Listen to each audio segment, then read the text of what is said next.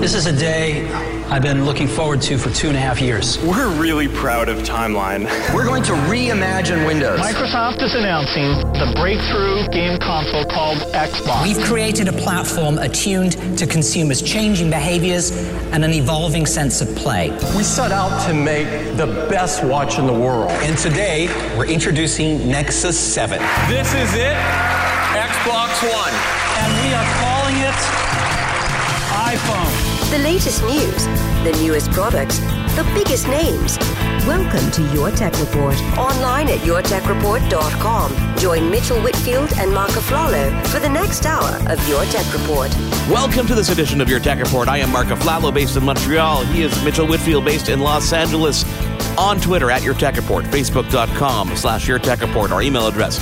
Contact at YourTechReport.com. Mitchell, we've got an awesome show lined up. How are you today? Uh, I'm doing great. I'm kind of excited because we have uh, some great interviews lined up today. We have a lot of things to talk about in the news. And of course, you know what? We can't forget our friends at Milwaukee. I'll be talking about three of the tools they sent us for all those listeners that are interested in hearing more about Milwaukee Power Tools. Yes. Mitchell, we're going to indulge some of my smart home uh, aspirations. We're going to talk to a very cool creator who built an alarm system that is complete do it yourself if you want to take that for apartments, condos, homes, no matter what. Of course, we also have a, a, very cool toy that was designed to get your kids off the iPad and some other fun stuff. All that on the way. But we start off with uh, probably, I guess, the biggest news of this week, which is Apple releasing a brand new update to their iMac line. Mitchell? Uh, yeah. Exciting, they, no? Uh, it, it, it's exciting. You know, while, while we're talking, I'm actually going to open up the webpage because there's something specifically I wanted to mention. Uh, yeah, they, they just released, of course, the big news is the 21.5 inch iMac has finally gotten its own Retina display. Now, unlike the 27 inch, which is a 5K, they're calling this a 4K display, slightly lower resolution. But people have been waiting this for, for, for a long time, Mark. In your opinion, is this something that you think is going to be incredibly popular? Because why should only the people that buy the 27 inch model be treated to delicious 4K images, right? Listen, uh, we're expecting this Retina display to appear on pretty much every Apple device. This one being 21.5 inches, obviously can't pack that 5K in terms of the pixels, but 4K is more than happy. That's 9.4 million pixels in that display. The price point, the starting point was kind of cool. Fourteen ninety nine. But what I can't get over, Mitchell, is that it's a 21.5 inch screen. To me, that is no longer the norm in terms of screen sizes. It has to be at least 24 inches. Well, this is the problem. This is something I've been saying for a long time about the iMac lineup, which is I think they uh, they're sort of uh, not abandoning, but maybe abandoning a segment of their audience of their consumer uh, makeup. Because for me, they're you know they used to have that 24 inch model, Mark. They used to have that 24 inch model that filled that sweet spot for I think a lot of users. And now, since I think the most popular displays right now on the market are the 24 inch displays. Back in the day, listen, back in the old days, used to be a 13 inch display, then 15 inch, then 17 inch, then 20 inch. But I think 24 inch monitors have taken over as the most popular one. So to not have anything in between the 21 and a half and the 27, I think is kind of a mistake because for me, the 27, which I will be getting, is just a touch too big for the yeah. average desk, especially when you consider all the other things that you have going on your, you know, new digital office in your in your office. But Mark, let's let's let's talk a little bit about what Apple didn't do this time around. Um, in addition to bringing out, of course, the new Retina 4K display, 21 and a half uh, inch iMac, which, like you said, 14.99, good entry point, has a one terabyte hard drive, comes with eight gigs of RAM, mm-hmm. uh, comes with the Intel Core i5 processor. Now, these did get as is is it the Broadwell? I think the Broadwell is the new is the successor to the Haswell. I think these do get the Broadwell processors, but only the new 27 inch iMacs got the most recent Skylake version yeah. of Intel's processor. Interesting choice to only have the Skylake on the 27 inch, I guess because they think of the power that it requires. This would, you know, sip less power, but again, it's a desktop, not really that much of an issue. But something else they did, Mark, what? they changed their very popular Fusion drive. Now, for people that don't know what a Fusion drive is, good or bad, hang on, good or bad though on the on the Fusion drive change. I think think I think they changed it for the worse, but I'll okay, tell you why. See. So for our listeners that don't know what a fusion drive is, basically it marries a solid state drive, which of course is lightning fast, but usually cost prohibitive.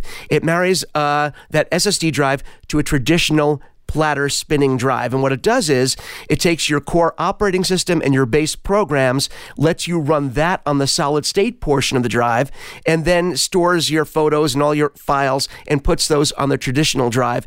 And it dynamically decides what you use more of and will put your most used programs on the flash storage portion so you get the most performance, right? In theory, this is great. Now, you've had a Fusion drive. You have a Fusion drive in your current Mac Mini.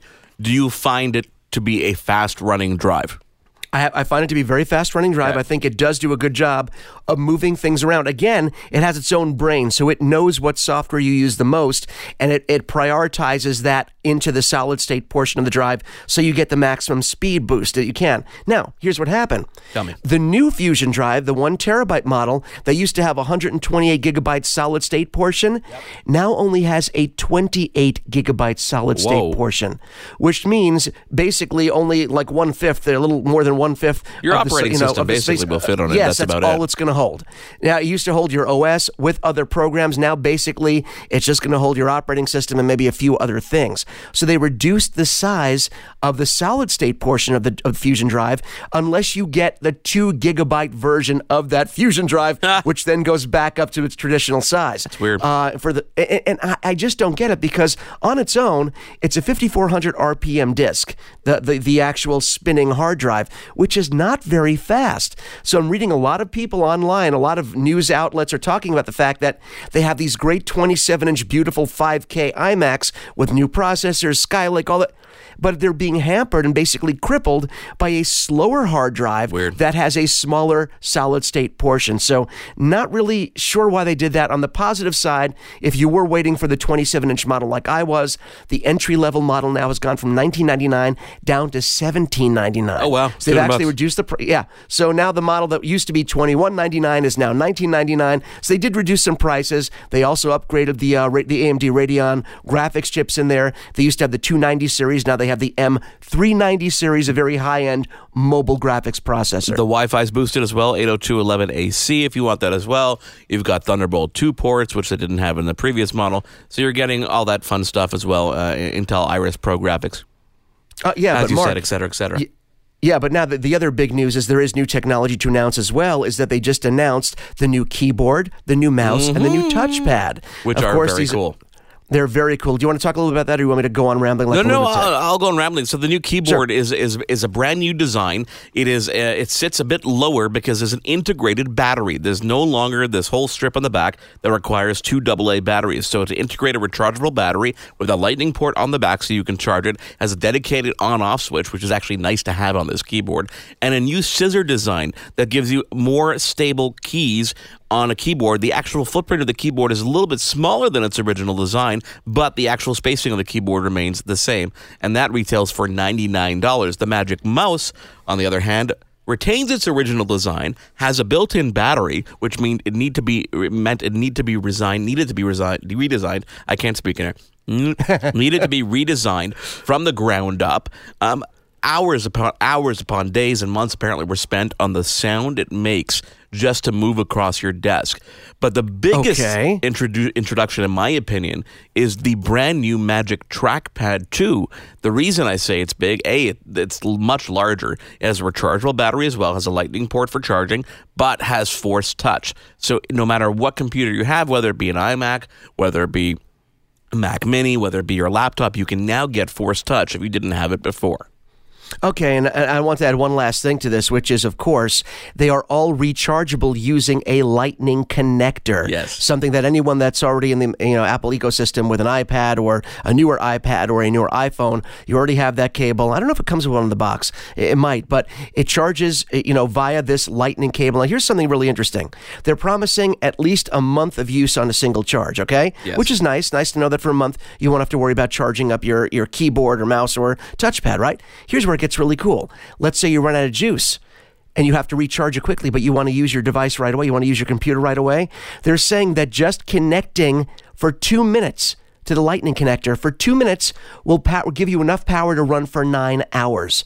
How crazy is that? What? So if you just plug into the lightning connector, if you plug in your keyboard for just two minutes, it will give you nine hours of use. To me, that fast charge element is even more important than having it have a month of. Ba- You're looking at me like I better look this up to double check you, right? No, no, no. But I'm just, I'm just imagining saying. myself borrowing someone's lightning connector when I normally do it for my phone, saying, "Can I borrow it just for two minutes?" When I normally mean an hour and a half.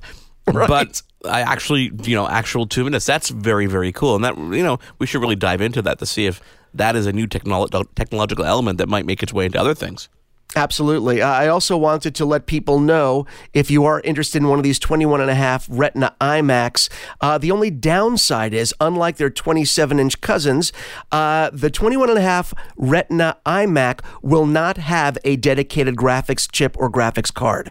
It will only be using the Intel Iris Pro Graphics 6200. Gotcha. As, far as integrated graphics go, it is it, it is fast, it's, it's powerful, but you are not getting separate discrete graphics capability like you are getting with the higher end 27 inch model. So, if you plan on doing anything, whether it's CAD design, any sort of programming, game developing, you're probably going to want to move up for many reasons, not the least of which is screen size. But if you want that extra graphics power, the 21 and a half will not give you that. It is your Tech Report. I am Mark Aflalo. He is Mitchell Whitfield. We are talking about the latest news of this week. Apple also updated iMovie with support for 4K video, 1080p, and 60 frames per second. Plus, they added a new feature which allows you to continue working on a project that you might have started on your iOS device.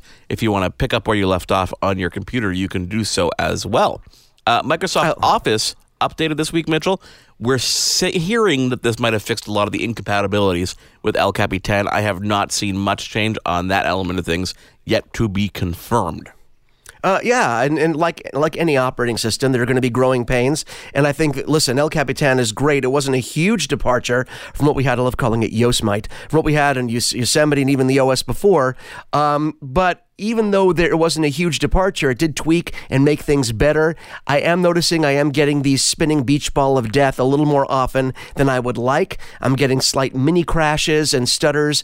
Uh, so any listen, I know Microsoft is going to be updating to make sure that they get all the bugs out, but I think we're going to see Apple doing the same. Uh, so if you're having issues like some of us are with the latest El Capitan, don't worry. Apple's been great in the past about ironing out those bugs really quickly. Mitchell, you know, we all battle with the explosion of technology and how sometimes it feels like it's almost taking over our, our children's lives. Those with Oh, yeah. kids understand that, or if you look anywhere, you you kind of see that.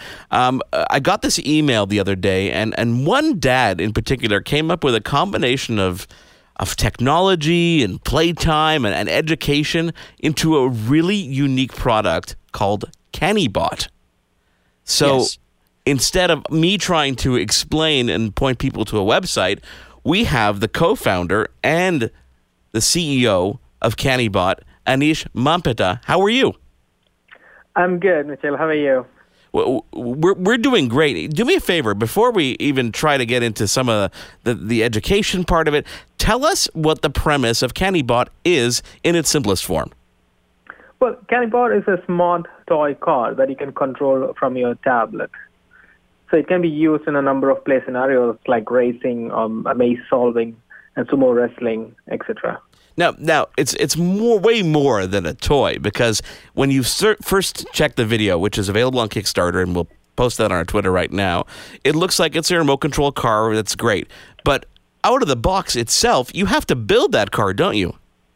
Exactly, yes. Uh, so what uh, CannyBot is, it's actually a toy car, but it's also a toy robot. So what we're giving kids is an opportunity to build their own uh, toy robot so that they understand uh, how a robot is actually built and they get to see all the components inside the robot. Uh, Anish, you know what I really love about this, and I think Mark touched on it uh, during the introduction.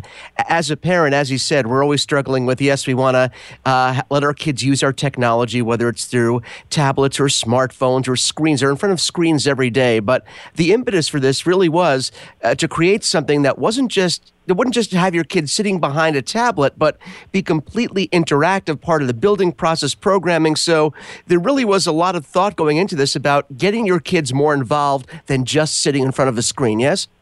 Yes, exactly, yes. One of the things that you do, uh, obviously, you can order large scale tracks that you can play with. Um, the cars actually stay on the line, so you're not worried about driving them on the track properly. You can control speed and various elements of it. But aside from buying those large scale tracks, users can print their own at home? Yes, exactly. So uh, what CannyBot does is it's following a black line uh, track. So if you can just print out a black line on a white paper, it should just follow it. Also, you can create your own tracks using the black electrical tape that you have in your home. So you can just put a black tape on a floor and it should just follow it. So once it's on the track, it just sticks to the track. So you can just control the speed and you can go faster on the track. So just like your old time Scalextrics, really. So really, I go to Home Depot, I go to anywhere, I spend 99 cents or cheaper on just electrical tape. I can, I can, I can tape my whole house, uh, the floor anywhere, and it follows the line. How does it do that? Is it just a camera system? It, it is an optical uh, sensor underneath, so it's essentially three little eyes uh, underneath. So it, it uses the two eyes to edge, detect the edge of the tape, and the middle eye it detects the color on the tape. So um, yeah, so it's following the tape using the two outer eyes, but you know you can also put white markers on the tape to indicate the start and uh, finish line, so that you can have an actual racing. That's great. To talk to me about the education part of it, though, because in the classroom, what kind of application are people using in, in schools? So uh, essentially, uh, here in the UK and uh, elsewhere, uh, there are there's a big push to teach kids programming as well as design. Uh, so essentially, it covers under the STEM uh, system, which is a science, technology, engineering, and math uh, system. So there's a big push to get kids educated on that. So CannyBots are used to teach programming in the primary school, and then it's used to uh, teach design in the secondary school. Uh, so it, it's it's actually the CannyBot designs. All the CannyBot designs are 3D print compatible, which means you can just 3D print a CannyBot at school. So that's why it's really good for teaching design at schools you know, th- that's really cool. But here I am thinking, and I think Mark knows where I'm going to go with this. Obviously, it's great for kids on many levels. There's the fun factor, there's the educational factor, there's the building stuff with your parents, friends, and family. But I'm looking at this thinking, wait a minute, I'm a 51 year old man, and this is appealing to me too. So this is something that adults can have fun with as well. Yes, it's not just me, right? You're absolutely right. You know, uh, like our whole team, like we build this because we love building it. It's a uh, yeah, I mean, we, we've seen uh, when we go to fairs, they're like uh, older people, they just want to buy, and we thought uh, it's for the kids, but actually they're buying it for themselves, actually. Uh, also, we made the programming aspect of this so simple that anybody can really program. So even if you have never coded uh, written a line of program in your whole life, you can still be actually con- uh, programming CannyBots right out of your tablet using very simple interface. So no matter which what age you are, you can actually have fun with CannyBot and also do a bit of coding and programming using our tab, uh, our app actually. Well, you know what? It's it's a smart toy. It's a robot. It's built by kids. It's educating people in science, technology. Where can people fund the project right now? Is it only on Kickstarter? It's only on Kickstarter at the moment, yes. Uh, but you know, it's going to hit uh, retail stores by March next year. But if you want it by Christmas, you'll have to buy it on Kickstarter. And listen, your your original goal was forty thousand dollars. At that the point in which we're taping this uh, interview, you're over one hundred and forty thousand dollars with just about you know 20, 25, 28 days to go. Congratulations, yes. Anish! I want to thank you so much for taking the time to talk about your product, and uh, we're definitely going to back this project because I want to get playing. I mean, I, I want to get my children playing. Coming up, we are going to go hands on with some very cool Milwaukee tools. Your tech report will be right back.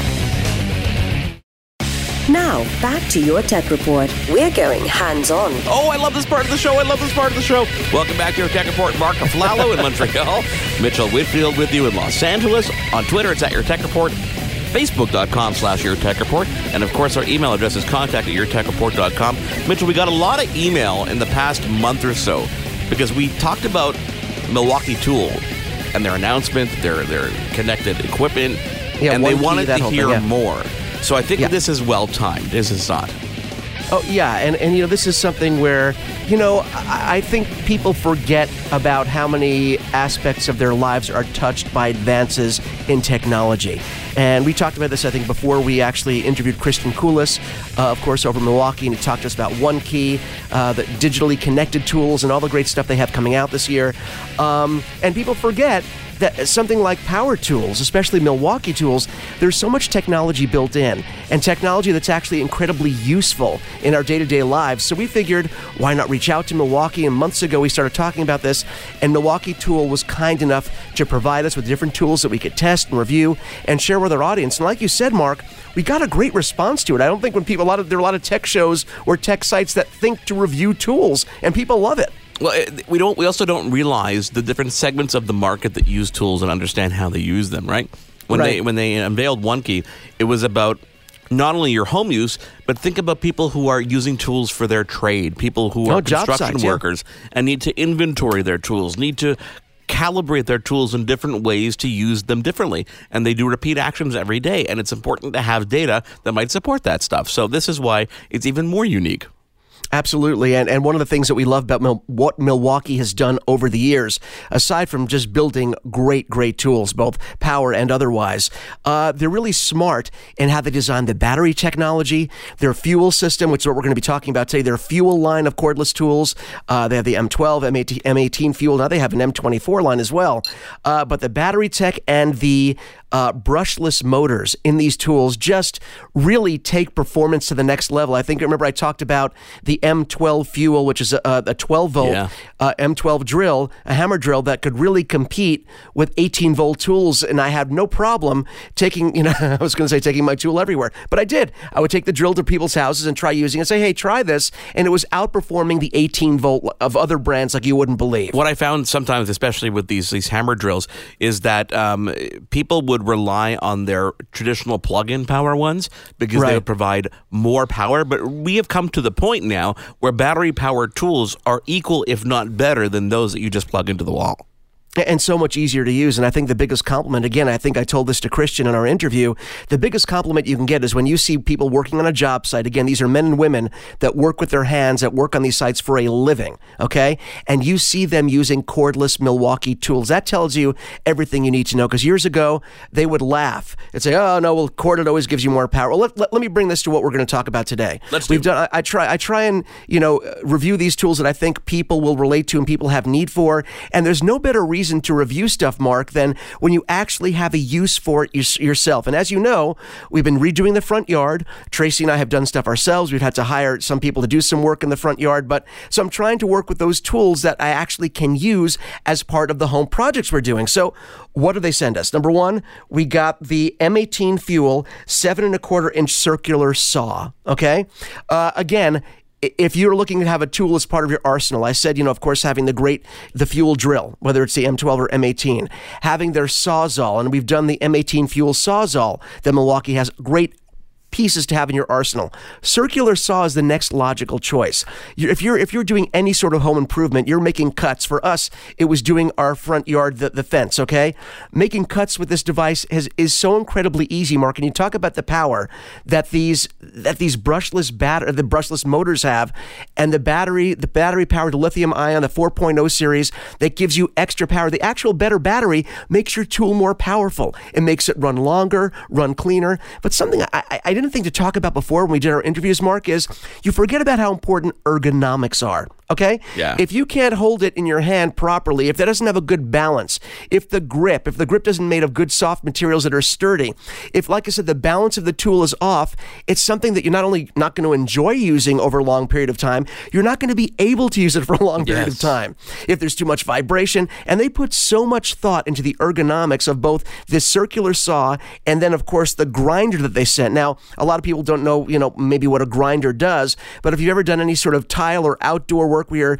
you're, cutting stone or cutting tile, a grinder is a necessary part of your arsenal. Again, the way they design the handle, the way they balance this tool, the power is off the charts.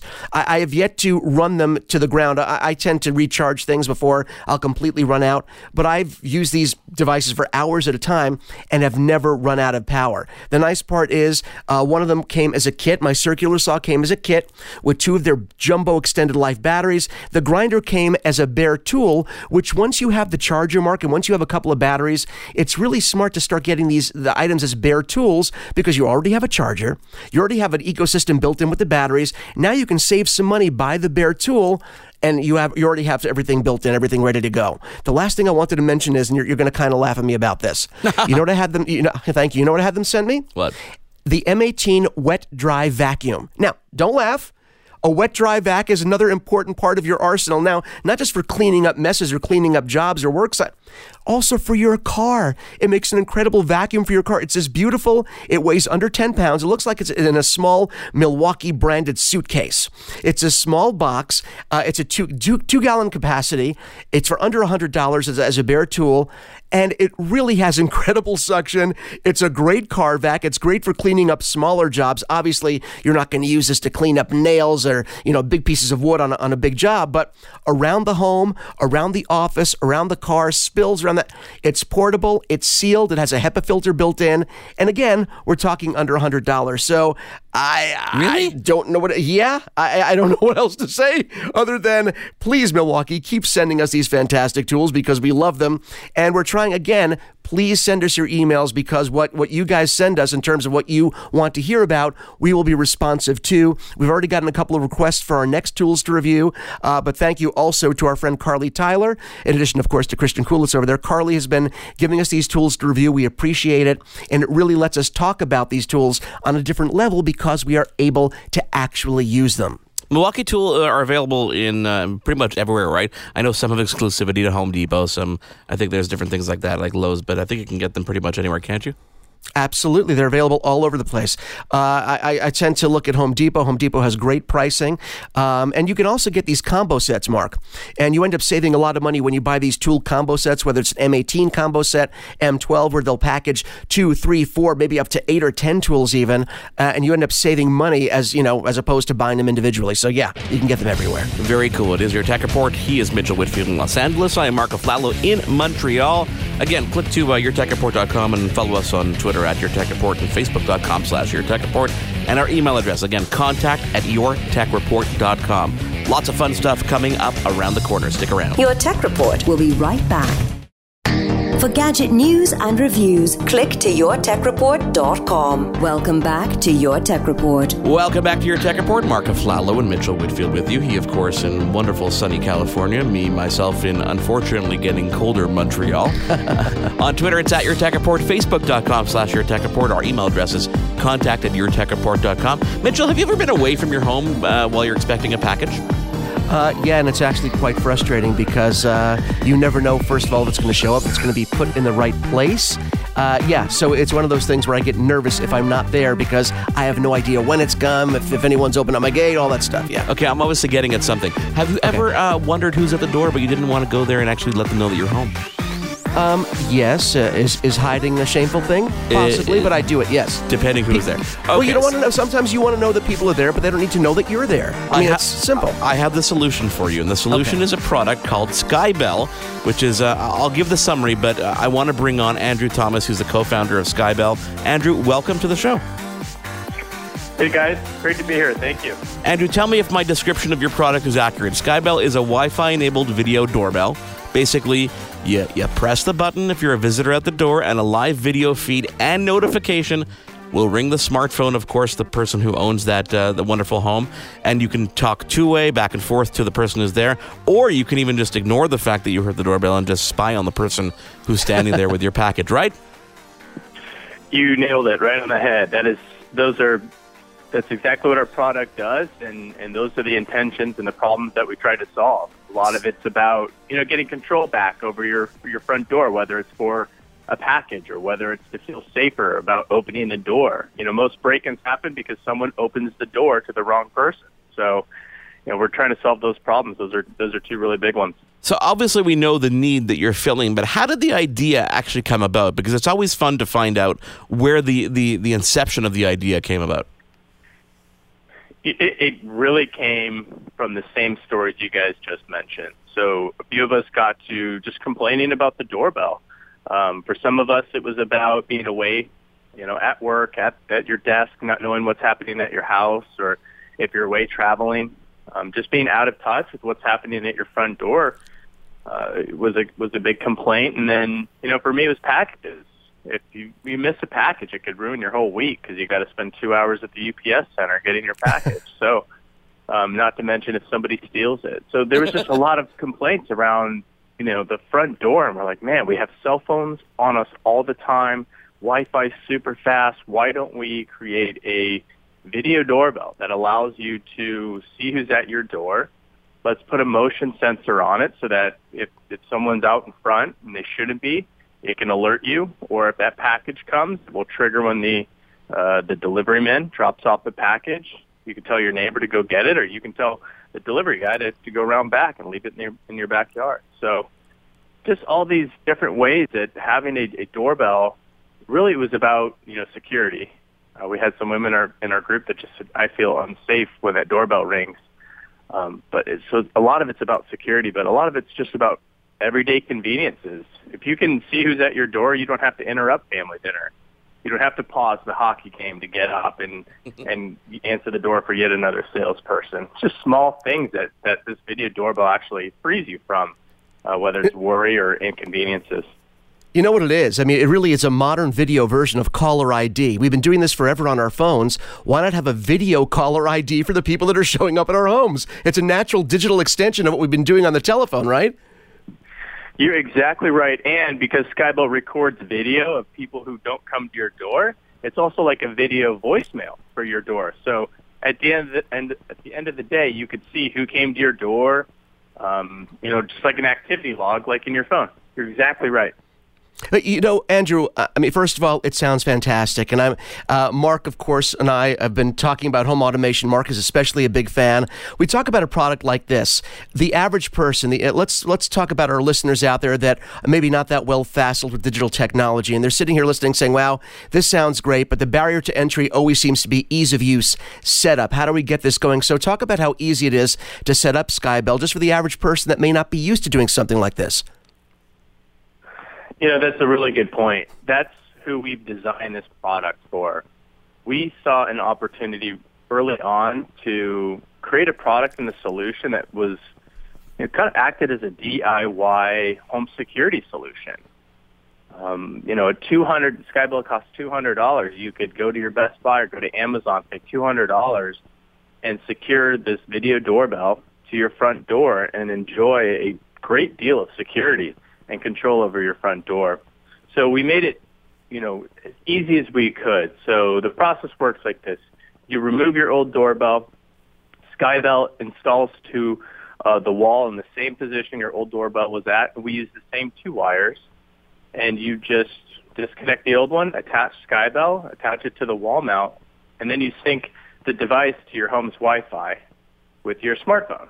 So that's really it. It, it takes 15 minutes or so, and it's really not too bad. Does Skybell ring the uh, the traditional doorbell as well when they hit that button? It does. So the indoor chime will still make a sound. And then we had a number of moms real early on give us feedback, and they say, "Gosh, can you turn that indoor chime off?" Because it's waking up my baby every time someone presses the doorbell. Well, I just got him to just got him to nap. I I feel this one. yes, you know, a sleeping baby is is a, is a happy mom. So, um, you know, or, or parent. So you we, what we did is we put a little uh, mode called Quiet Home where you can hit it and it basically puts your home into silent mode so that when someone presses the doorbell, it doesn't ring the chime in the house, but the parent still gets the push notification on their smartphone. Andrew, you know, I'm not going to uh, lie about the fact that I know there there are other similar products out there, but uh, Skybells is a, is different in one important way that, and you can tell me the others as well, is that you can access that video feed regardless of somebody hitting that hitting that button on the door. So if you see something suspicious, you're wondering, and you want to just monitor the outdoors, you can do that. Was that an important factor in the design? That was such an important factor. It's a great thing to highlight by by always being accessible, Skybell becomes a monitoring tool for a for a user. So you can open up the camera feed at any time from the app. Day or night doesn't matter. You don't need to wait for someone to press the doorbell or trigger the motion sensor. And we knew that this smart home market was evolving so that we'd all, all these devices would be connected and talking to each other. So we wanted to be more than just a video doorbell. So you mentioned, you know, there are other people in the space. Um, their experiences are limited to a button press or a motion sensor. Their Wi-Fi does not stay on all the time. Therefore, you cannot speak to the device when you want to speak to it. So that's important for users who say, you know what, I want to check on my home. I'm out of town. Let's see what's going on. But it's also really big for the smart home. So for example, if if a window sensor gets triggered or another device detects motion, um, a great example of this is is the Nest Cam. We're part of the Works with Nest program. If your Nest Cam detects motion inside your house while you're away, it can actually tell Skybell to automatically turn on and start recording video. Does Skybell work with other third-party um, tools like IFTTT or any other products? You know, we are a part of HomeKit. We were one of the original oh, cool. Uh, round of, of devices that were included in the HomeKit program. We're part of Xfinity Home's collection of devices that are compatible with Xfinity Home, and that should be released, you know, in the in the coming months. Um, and then recently works with Nest. So we speak with the works with Nest, or I'm sorry, the Nest Cam. So again, if if Nest Cam detects motion while you're away, it will tell Skybell HD to turn on and start recording. And you can also turn on your Nest Cam from within the Skybell app if you're speaking to somebody and let's say you want to let somebody in or you're speaking to somebody and they're suspicious, you want to make sure your Nest Cam's recording, you can actually make sure it's recording and turn it on if it isn't from within the Skybell app.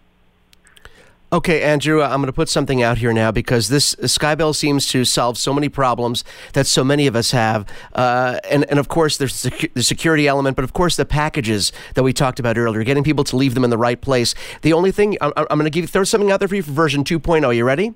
Find a way to let it leave a digital signature because sometimes you never know when these people need a signature and they won't leave the package.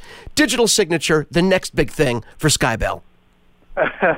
it's a great recommendation. We believe in that too. So we're we're working on it. Uh, Mitchell, I think that was the corporate line. It was we'll take that into consideration and add it to our feature list.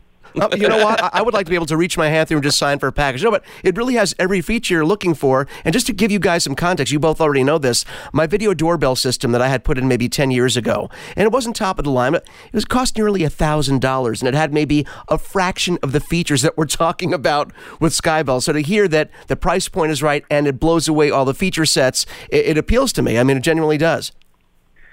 You guys bring up good points.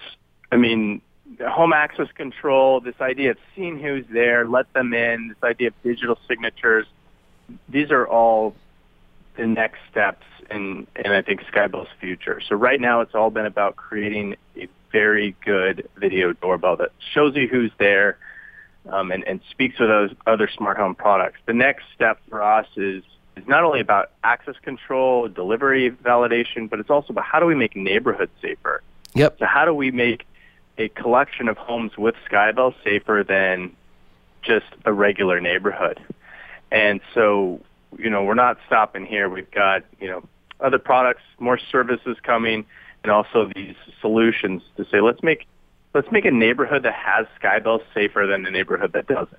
I, I, love I love where you're going with it, Andrew. I, I want to thank you very much. I mean, uh, people, if you want to find out more about Skybell, it's skybell.com. Skybell 2.0 is 149 available at Amazon, Best Buy, Home Depot. You can find it there, and you have Skybell HD, which has obviously a better camera, and it's selling for 199. Your product is built and and completely manufactured in the U.S. Is it not? Believe it or not, we manufacture our device in California, and our entire team of engineers and devs and uh, programmers are all in the United States. That is phenomenal. Completely made in the USA. Love it. Andrew, thank you so much for taking the time to join us. You know I'm going to bug you to try and get my hands on with one, if not two, because Mitchell wants one too. Absolutely, guys. Thanks for having me, and, and definitely reach out and. Uh, we'll be happy to support that. Andrew Thomas, co founder of Skybell. Again, check skybell.com. When we come back, a very cool alarm system that not only has uses for the do-it-yourselfer, but a complete monitoring and, and tools for any kind of need that you can think of. It's called Scout Alarm, and we're going to speak to the founder and creator when we get back right here on your Tech Report. Your Tech Report will be right back. For gadget news and reviews, click to yourtechreport.com. Welcome back to Your Tech Report. On Twitter, it's at Your Tech Report, Facebook.com slash Your Tech Report. Of course, our email address is YourTechReport.com. Now, Mark, we all have things that are special to us, that are near and dear to our hearts. Even though we embrace all technology, we have things that, that are important to each of us. Now, for me, it's drones, but I think if, if I'm with drones, your thing would be home automation. Am I right here? Is it fair to say your drone, my your home automation is equal to my drone love? Correct, Mitchell. You know, I don't hide the fact that I'm I'm big into home automation, home security. So uh, when someone recommended that I take a look at this product, I, I absolutely did. Scout Alarm is basically a smart alarm system. It raised more than uh, $474,000 in pre orders. It did an independent crowdfunding campaign back in 2013. So rather than me regurgitate information about this company, we reached out to Scout Alarm. And on the line with us now is Dan Roberts, CEO. Dan, welcome. Thank you. Thanks for having me. Dan, tell me tell me the story about Scout before we really get into the product because before, you know, Kickstarter and Indiegogo and all these crowdfunding campaigns were getting really really popular, you guys did this on your own and did it so successfully. How did you how did you come up with that idea? Yeah, so a couple things kind of came together all at once. Um, we were working out of an incubator here in Chicago and uh, experimenting with some sensing technologies. So, you know, a lot of powerful things have become available to the maker and tinkerers of the world. So we were prototyping with those, and um, at the same time, I'm living in Chicago and in a high rise as a doorman, and moved into an up and coming area uh, for a single family home, and really wanted home security. I started looking around, and you know all the usual suspects, uh, ADT and um, you know Monitronics, all these folks, and uh, just really wasn't excited about what I saw technology wise, yeah. and also you know, I moved or rented for long enough that I didn't know that I was going to be in a house for, for three or five years. So those two worlds kind of came together and we said, hey, you know, we really could push the boundary on, not only sensing technology, but also, you know, just the user experience, um, bring home security into the, into the modern era. Well, and, and you've definitely done that with Scout. So, so tell me, what does Scout do that sets it apart from everybody else? Because I know everybody's used to the traditional alarm system that's connected via, you know, some kind of copper line over to a central, and and there's no real interactivity. Really, you just turn your alarm, you turn your, you know, turn it on, turn it off. Scout is completely different in in many ways, shape, and form, but also holds true to the original concept of home security. True. Yeah, I think there's a couple things that we do uh, different. We we certainly have a focus on design, so our user experience is front and center. So everything from you know the purchase process, which is completely customizable, uh, to the installation, which is all DIY and done on your phone, through to the day-to-day use, where we have um, you know, integrated with a number of, of connected home technologies. Um, it just creates this curated user experience that I think is severely lacking in uh, home security. So, you know, try to make it more modern. Uh, we certainly tried to make it affordable. You know, if you look at the traditional guys, you're talking about a three or five year contract, yeah. um, 60, 70 bucks a month. So you're looking at, you know, $2,000 plus all in over the lifespan of that product. Um, we're trying to make it more affordable. Our average system is, you know, $399. Um, and then you own it, you know, so you can take it with you from house to house, uh, completely portable and, and repurposable. Um, and that really yeah, is the what that really is one of the beauties of Scout is that it is it is a, for those who don't know. Obviously, it's it's a completely modular system. You can build the system, customize the system any way, shape, or form you want. If you have four doors in your home, if you have two doors in your home, uh, window sensors, motion sensors, et cetera, et cetera, you really can customize Scout to fit your needs. And as you said, because it is, is do it yourself, you can install it and also take it down and move it to a new home without any issues whatsoever. There's no contracts you're breaking, none of that stuff, unless, of course, you want to have some kind of monitoring contract, right? Right, exactly. So, one of the things. Go ahead, sorry. I was going to say the nice thing is you still have the features of a, a traditional system. So, we have backup battery, uh, 3G cellular backup, and we have professional monitoring um, that is optional uh, that, where we dispatch the police for you. So it has the flexibility of DIY with the power of, of the traditional. The setup on Scout is really amazing. I was looking at some of the, the, the, the online setup and the setup with the smartphone. You really have gone uh, a whole new level in terms of the user interface, not only in the design of the product, but the ease in which you install and add new modules to your system is great.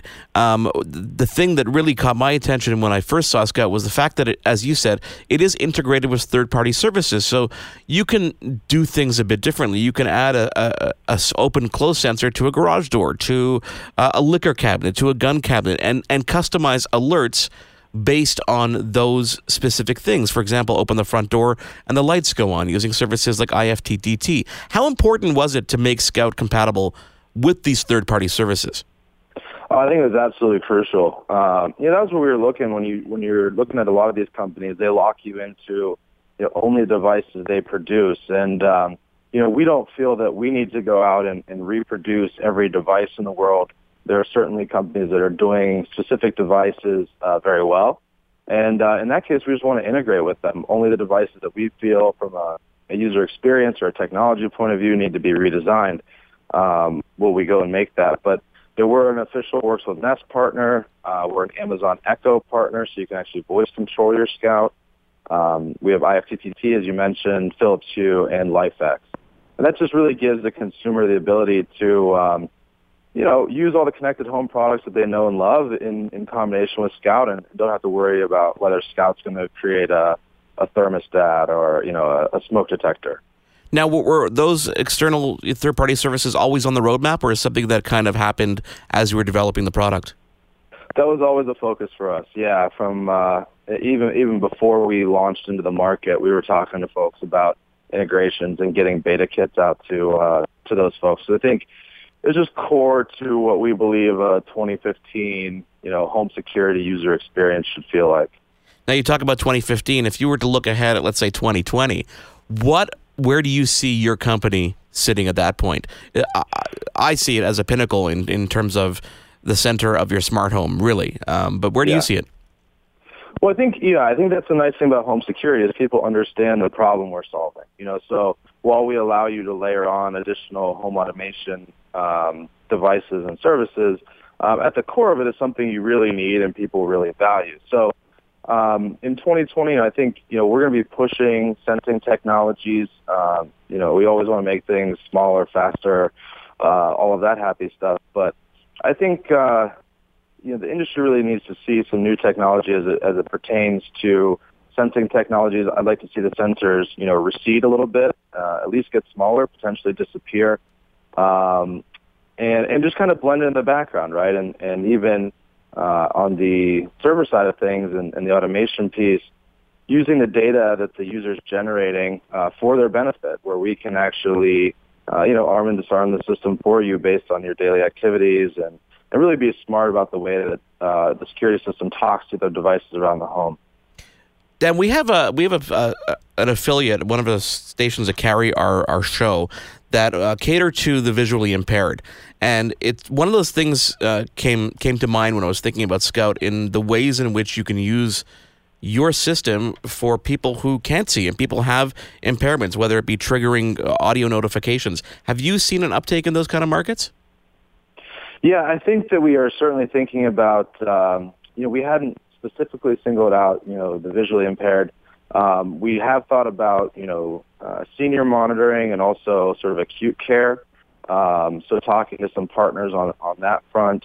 Um, but yeah, I think I think you're right. There's a couple things we can do for folks with, um, uh, you know, different conditions where we have, you know, audio capabilities. I think, uh, you know, future versions of the system will have a speaker as opposed to just a piezo. Yeah. Um, we also have, you know, the lights. So if, if you had someone that was hearing impaired, you might be able to do some visual cues.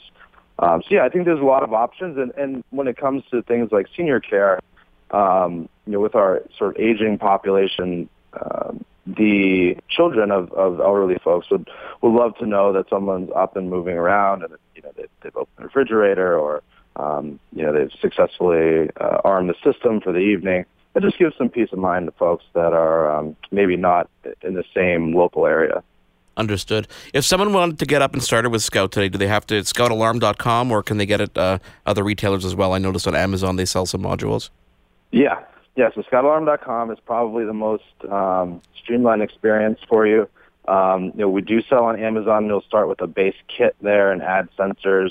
Um, we'll also have some partners that are announcing here this fall. Uh, so very soon, um, some utility customers uh, and some some satellite TV customers will be able to uh, have access to, to Scout.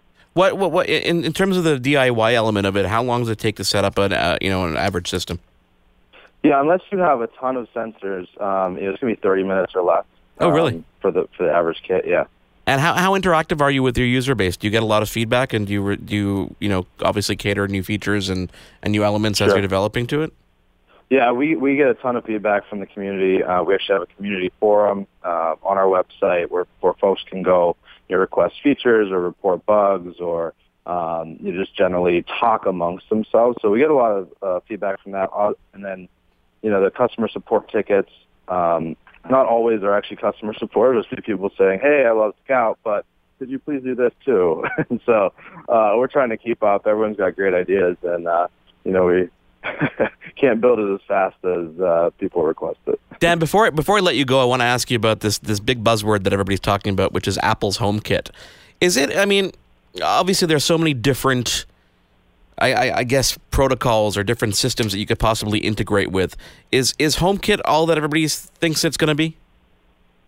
You know, I think it's still TBD. Honestly, yeah. um, while there are some HomeKit certified devices that came out, I think there's only four of them at launch, and, and part of that is I think Apple is still sort of uh, evolving what what they anticipate HomeKit being, you know, exactly. So with each uh, new announcement around HomeKit, we get a few more details.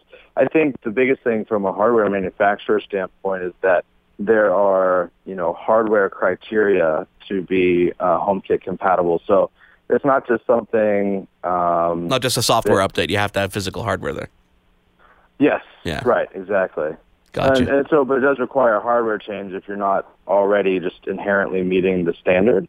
Um, so I think it's still TBD. I think you know Apple always does interesting things. I, I don't doubt that HomeKit will be um, a successful platform and that that Scout will eventually uh, be a part of that. But I think that um, the details have just been a little light, and uh, as that evolves and, and comes into focus, you know, we'll get a better idea on HomeKit. Dan Roberts, CEO of Scout Alarm. I want to thank you so much for joining us. For our listeners, again, you can go to uh, scoutalarm.com. Again, you've made you made everything, even from the ordering process, very easy. You can build your system right there online and uh, and check out. Now, in terms of the monitoring um, and support, is that something only available in the U.S. right now, or is that available in Canada as well? U.S., Canada, and the Caribbean. Oh, that's uh, awesome. There may be some uh, some things if you're in Quebec, but um, outside of Quebec, you know, no, no sweat. We cover that. Just a language issue, I guess. Eh? yes, yes, correct. Understood. Dan, thank you so much for taking the time to join us. We're going to, uh, I'm going to, I'm to bug you to try and get some hands-on time and uh, give people some more, uh, more review a bit later on. Yeah, perfect. Please do. Thanks so much for having me. Mitchell, you know, there's one place that I can think of specifically that you would use Scout Alarm for, knowing how your house is. You know, people don't tend, you know, don't put alarms on their gates, for example, and you have this gate before your front door. Oh, well, that's with Scout, right. because it's wireless, you can put an, you know, an open and close on your gate so you can get notified when someone's opening the gate before they even ring to get in. Yeah, I love that. The only downside is I know whenever we uh, have a, a great interview talking about home automation and I get excited about it, I know that product will never make its way to me because you will never let it out of your grubby little mitts. That's the only downside here. Kind of like the drones, unless I come to California. But I promise you, I will get you some Scout. You know what? I actually built my Scout system. If you go to their website and you customize how many doors and stuff like that, and I have a lot, still uh, under a thousand dollars for everything that I could possibly need, and you can move it from home to home without a worry of it being hard hardwired, which is pretty cool. So, so it's modular, but it's also incredibly simple to put together so the average Joe does not have to worry about building their own system, right? Exactly. You've been tuned in to Your Tech Report. Join us again next week for another edition. And be sure to follow Your Tech Report online. Email us contact at yourtechreport.com. Follow us on Twitter at Your Tech Report. Like us on facebook.com slash Your Tech Report for the latest in breaking tech news and reviews. yourtechreport.com.